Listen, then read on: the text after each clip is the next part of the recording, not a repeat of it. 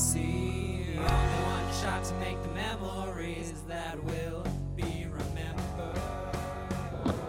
All right. Well, I'd like to welcome everybody to our first official podcast with me as your host, Casey Morozik.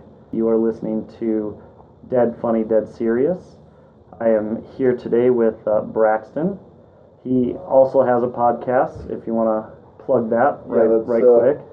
Yes, uh, so I'm Braxton Smith, the C E O, founder, and main host at Critical Thoughts. You can find us on Facebook, YouTube, SoundCloud, iTunes. Basically, if it's social media, we're probably somewhere on there. What this podcast is, is hoping to accomplish is to open up the conversation about our own mortality, death, dying, the grieving process, everything that uh, kind of comes along with it. It's one of those things that's a universal truth that everybody experiences these things, but for some reason, we're not allowed to talk about it. I want to open up those lines of communication, kind of get us thinking about things that we don't normally think about. First off, background is, is paramount to everybody because people come from different places all over, different backgrounds, different stories, and I think those help to show where we come from in terms of why we grieve the way we do. Was our family more opposed to talking about death? Were they very open about it, and it made death very easy? So if you could, just tell us a little bit about your, your backstory, your origin story.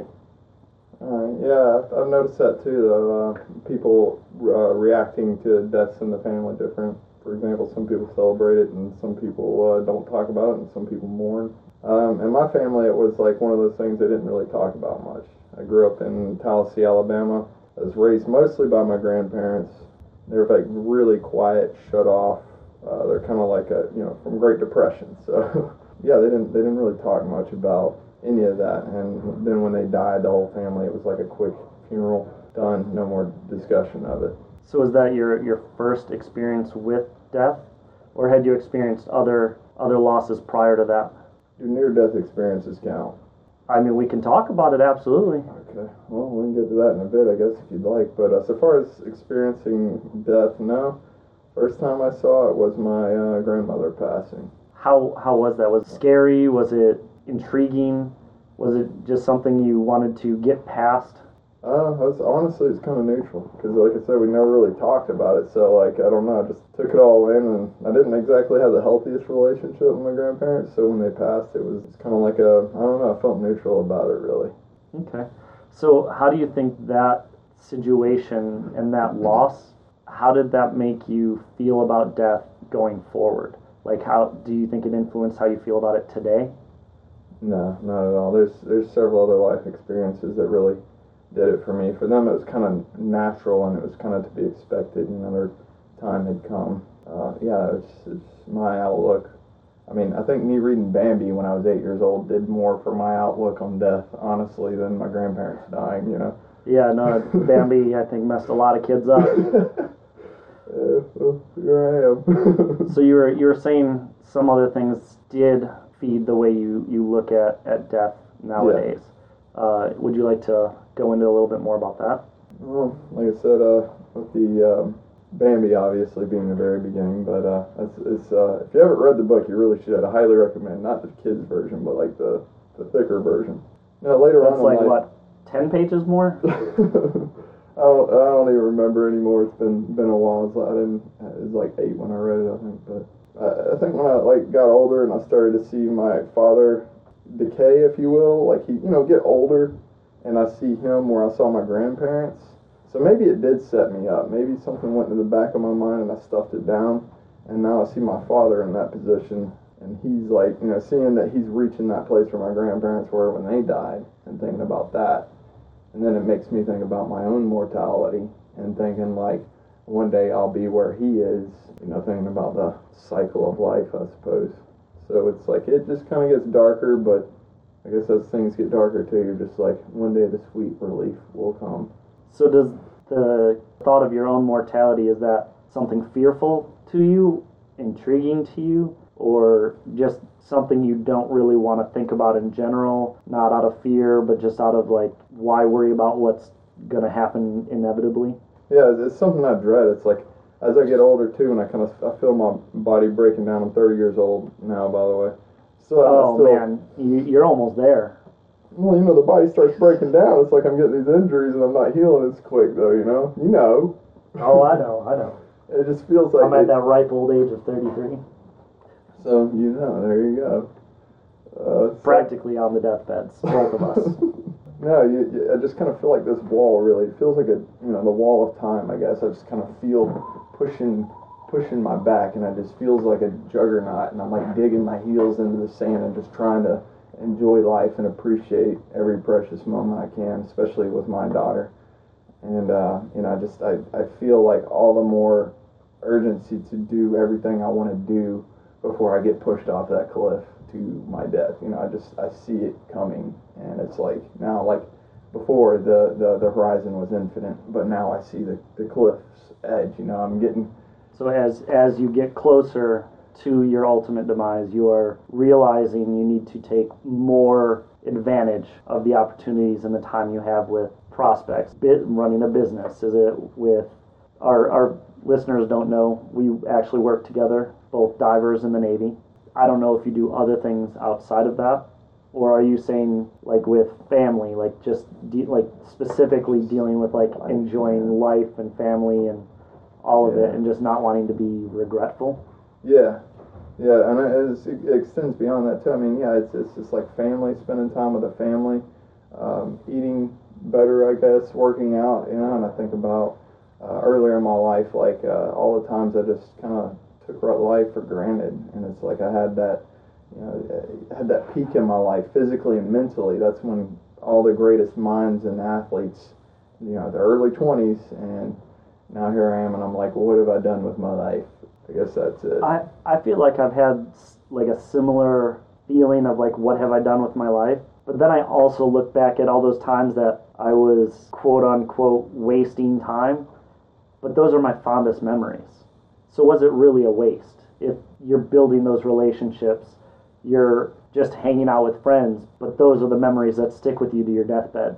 Is that really a waste of time then? Or are you going to remember that document you pushed across the C E O's desk?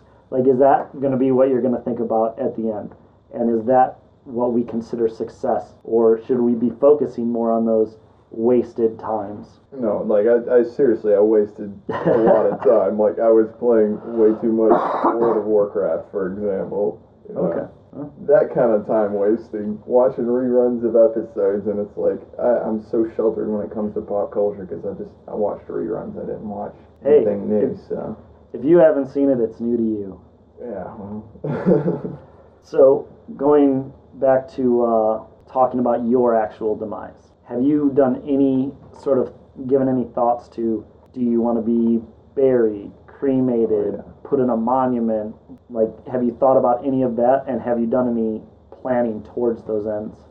Yeah, I've I've actually thought about that a lot. Uh, even when I was younger, actually, when my grand, even before my grandparents died, um, I, I thought about. I always fancied the idea of being buried, and I don't I don't know why, but like it's like the body has to be preserved. The idea of the body decaying or rotting away and becoming ash, uh, just it was abhorrent to me. And then as I got older, I kind of realized that, you know, as I've been through graveyards and I see these forgotten graves, and, you know, just think about these people are taking up space for the living. And so to me, I'm like, you know, I'm not going to do that. And I saw the way my grandparents, they were both cremated and their ashes spread. And, uh, yeah, I'm kind of cool with that. I think that's the way I'd want to go. I mean, if I wanted to get real theatric, I would, uh, I did like the idea of the Viking funeral. But, uh, I hear that a lot in our community. Badass. You are literally the second person today to tell me they want a Viking funeral if they could pull it off. Yeah. Well, I just feel like that's a logistical nightmare for yeah, your loved ones. And, and that's but it, it would it told. would be kind of cool. It would be kind of cool. I can't I can't argue the facts. I tell you what, if I go out like doing something badass, then I very well better have a Viking funeral. But you know. Just choke on vomit or whatever, something not so glorious. Yeah, just, just burn me and spread my ashes. So, have you thought about your actual funeral? Do you do you have anybody you specifically want to have speak at your funeral, like give a eulogy or tell us a certain story about you, like that just embodies who you were. That that embodies everything that you want somebody to remember you for. Uh, not so much. I I I uh, harking back to my grandparents again here. They had very simple funerals. Everybody just kind of gave their two cents. It wasn't really like any written eulogies. It was uh, it was as basic and simple as could possibly be, and uh, I, I think I'm good with that. It's like whatever people want to say about me, they can say amongst each other, but you know, I, I want it to be planned. Whatever's going to make the people I'm leaving behind more comfortable. You know, the Viking funeral, they're probably not going to be comfortable about, so just let them do it. You know, it's like, that's not really my place, because I'm already dead, so it's really all about what it means to the people I'm leaving behind. So have you discussed any of your plans with them? No. Uh, Ava's three years old, she wouldn't really understand, and and I don't really know who else. I hope I'm not leaving my parents behind, but I, I actually hadn't even considered that, really.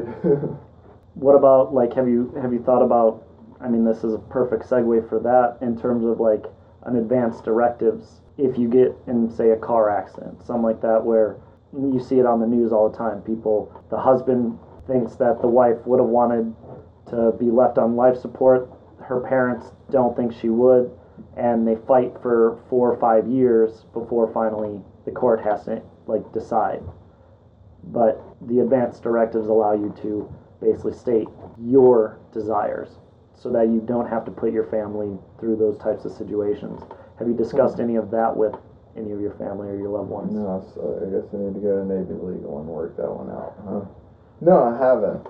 Uh, I think, like, it, or not consciously, I'm sure I had a discussion with my mother at one point. I know she told me, oh, the blog, don't, don't let me sit there and rot. And, and uh, it never really occurred to me to say back to her, like, yeah, return the favor, you know, because it's like, brain dead, it's like, yeah, you might as well pull the plug kind of deal.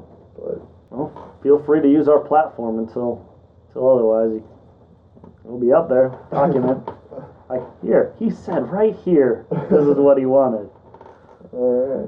But, uh, no, I I don't have any more questions for you. I don't know if you have anything you'd like oh, to ask.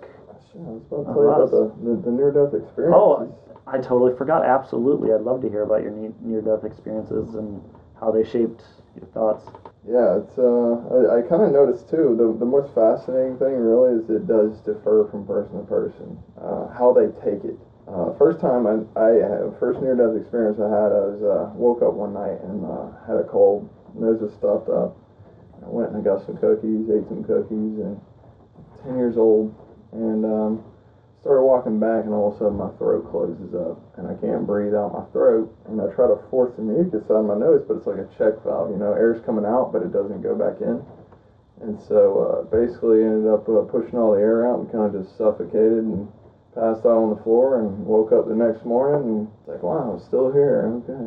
And, uh, yeah, you know, like, uh, it kind of actually reminded me of uh, that moment in Fight Club when they were talking about, you know, after you've had a few fights, the volume of life kind of just gets turned down. And it's just like, yeah, kind of after you've had a near-death experience, it's just like, all other bullshit just doesn't really matter anymore. Yeah, it went black.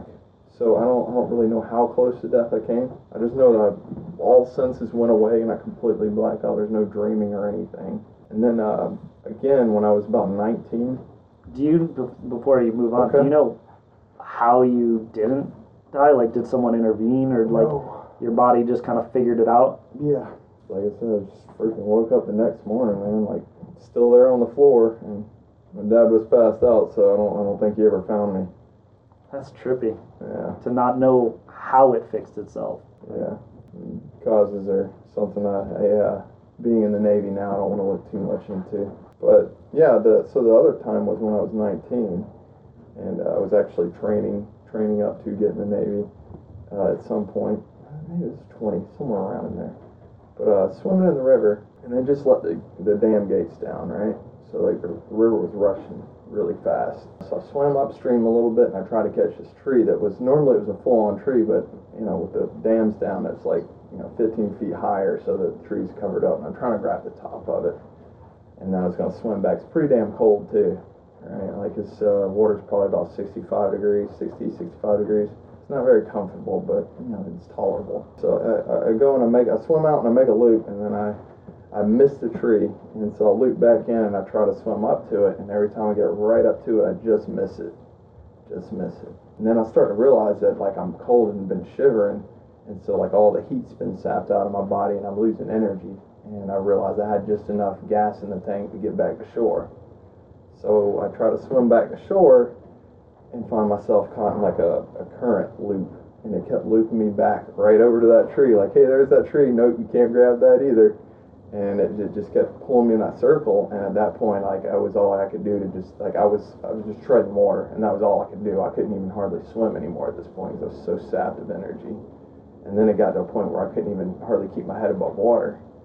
And so my head would go under for a minute, and I'd come back up, and then, like, everything just slowed down. Like, uh, almost like being in a car crash, really, you know, how everything just starts to slow down. And uh, all this, all these thoughts started going through my head, thinking about all, you know, all, the, all the things that I was going to do and what could have been and all the things I'd missed out on, I mean, in a split second. Yeah, there's like one thought. There was like uh, one uh, person I was particularly interested in at the time, and she... You know, I was kind of looking forward to having a relationship with her, but considered that might not happen now, because I just, like, all this time, I, I was like, I'm destined to be with her, like, I, this can't be how it ends. And then I got to a point, like, yeah, this is how it ends. And so I plunged one more time below and kind of sucked in the water a little bit, and I just, like, passed out, kind of, like, rolled over on my back at the same time and passed out, just got, like, a little bit of water in the lungs, and then, like, and I woke up, and, like, I, my eyes were, like, fluttering open, it's, like, pitch black. Flutter up, my eyes open. It's like, you ever been in a pool and you get the chlorine in your eyes? Mm-hmm. And it's like white. That's how it was. It was like I was. It was almost like being born again. It was so weird. And so my eyes are fluttering open, and I'm starting to hear all this water, and I'm just like, oh my god, I'm still in the fucking river. Like, this nightmare's not over. So so I come to, and I, I fully realize where I am, and I'm still right back where I was. But this time I tried a trick, uh, so I was like, I can't remember, some, it wasn't Survivor Man, but it was something like that, where he does like the spiral, and I did that, and I just kind of backstroked my way out of there, and got up to shore, and friends had already went to go tell the police that I had drowned, but um, I caught him just in time, uh, one of them, uh, caught him in time, and yeah, man, like I said, that volume just got turned way down after that, you know, all that other bullshit, like, oh, where's your homework, you know, it's like... Just uh, your your priorities shift big time. Did you ever notice that your priorities shifted, like slowly shifted back, or there is just that's just your new normal? I think I think your brain does get rewired to some extent after those experiences, like just completely rewired to where you're never really the same afterwards. But I think for the most part, yeah, you kind of you know you have that Overton window, and you just kind of. Kind of shift it shifts a little bit, but you still kind of get centered back up about where you were. But it's just like kind of the way you look at the importance of things, your priorities shift a little bit, but it's not like a total like I'm a totally different person. I, you know, I got my life together, and it just no that no that really happened. But it just like I said, I just started looking at the perspective of things and, and realizing like what's really important. Like what's your full outlook? I would say. Towards the actual act of dying after all of that. Yeah, I would say, yeah, it was a pretty helpless situation knowing that I, I left so many uh, things open. You know, I, there's so many things I didn't conclude or, you know, wrap up, and it's like, uh, you know, just to think and just how helpless it felt like there's, I'm, I'm about to die and there's nothing I can do, and, you know, it's like I hadn't written a will, I hadn't done anything. Yeah, it's definitely maybe, uh, think a little more about that. So like for example, like if I have valuables or whatever, like I let people know like what the valuables are, and like uh, what you know how to how to look at things, like why I keep certain things, so that it doesn't end up one of those things where somebody finds it and they're just like, ah, yard sale here, fifty cents for this ten thousand dollars item.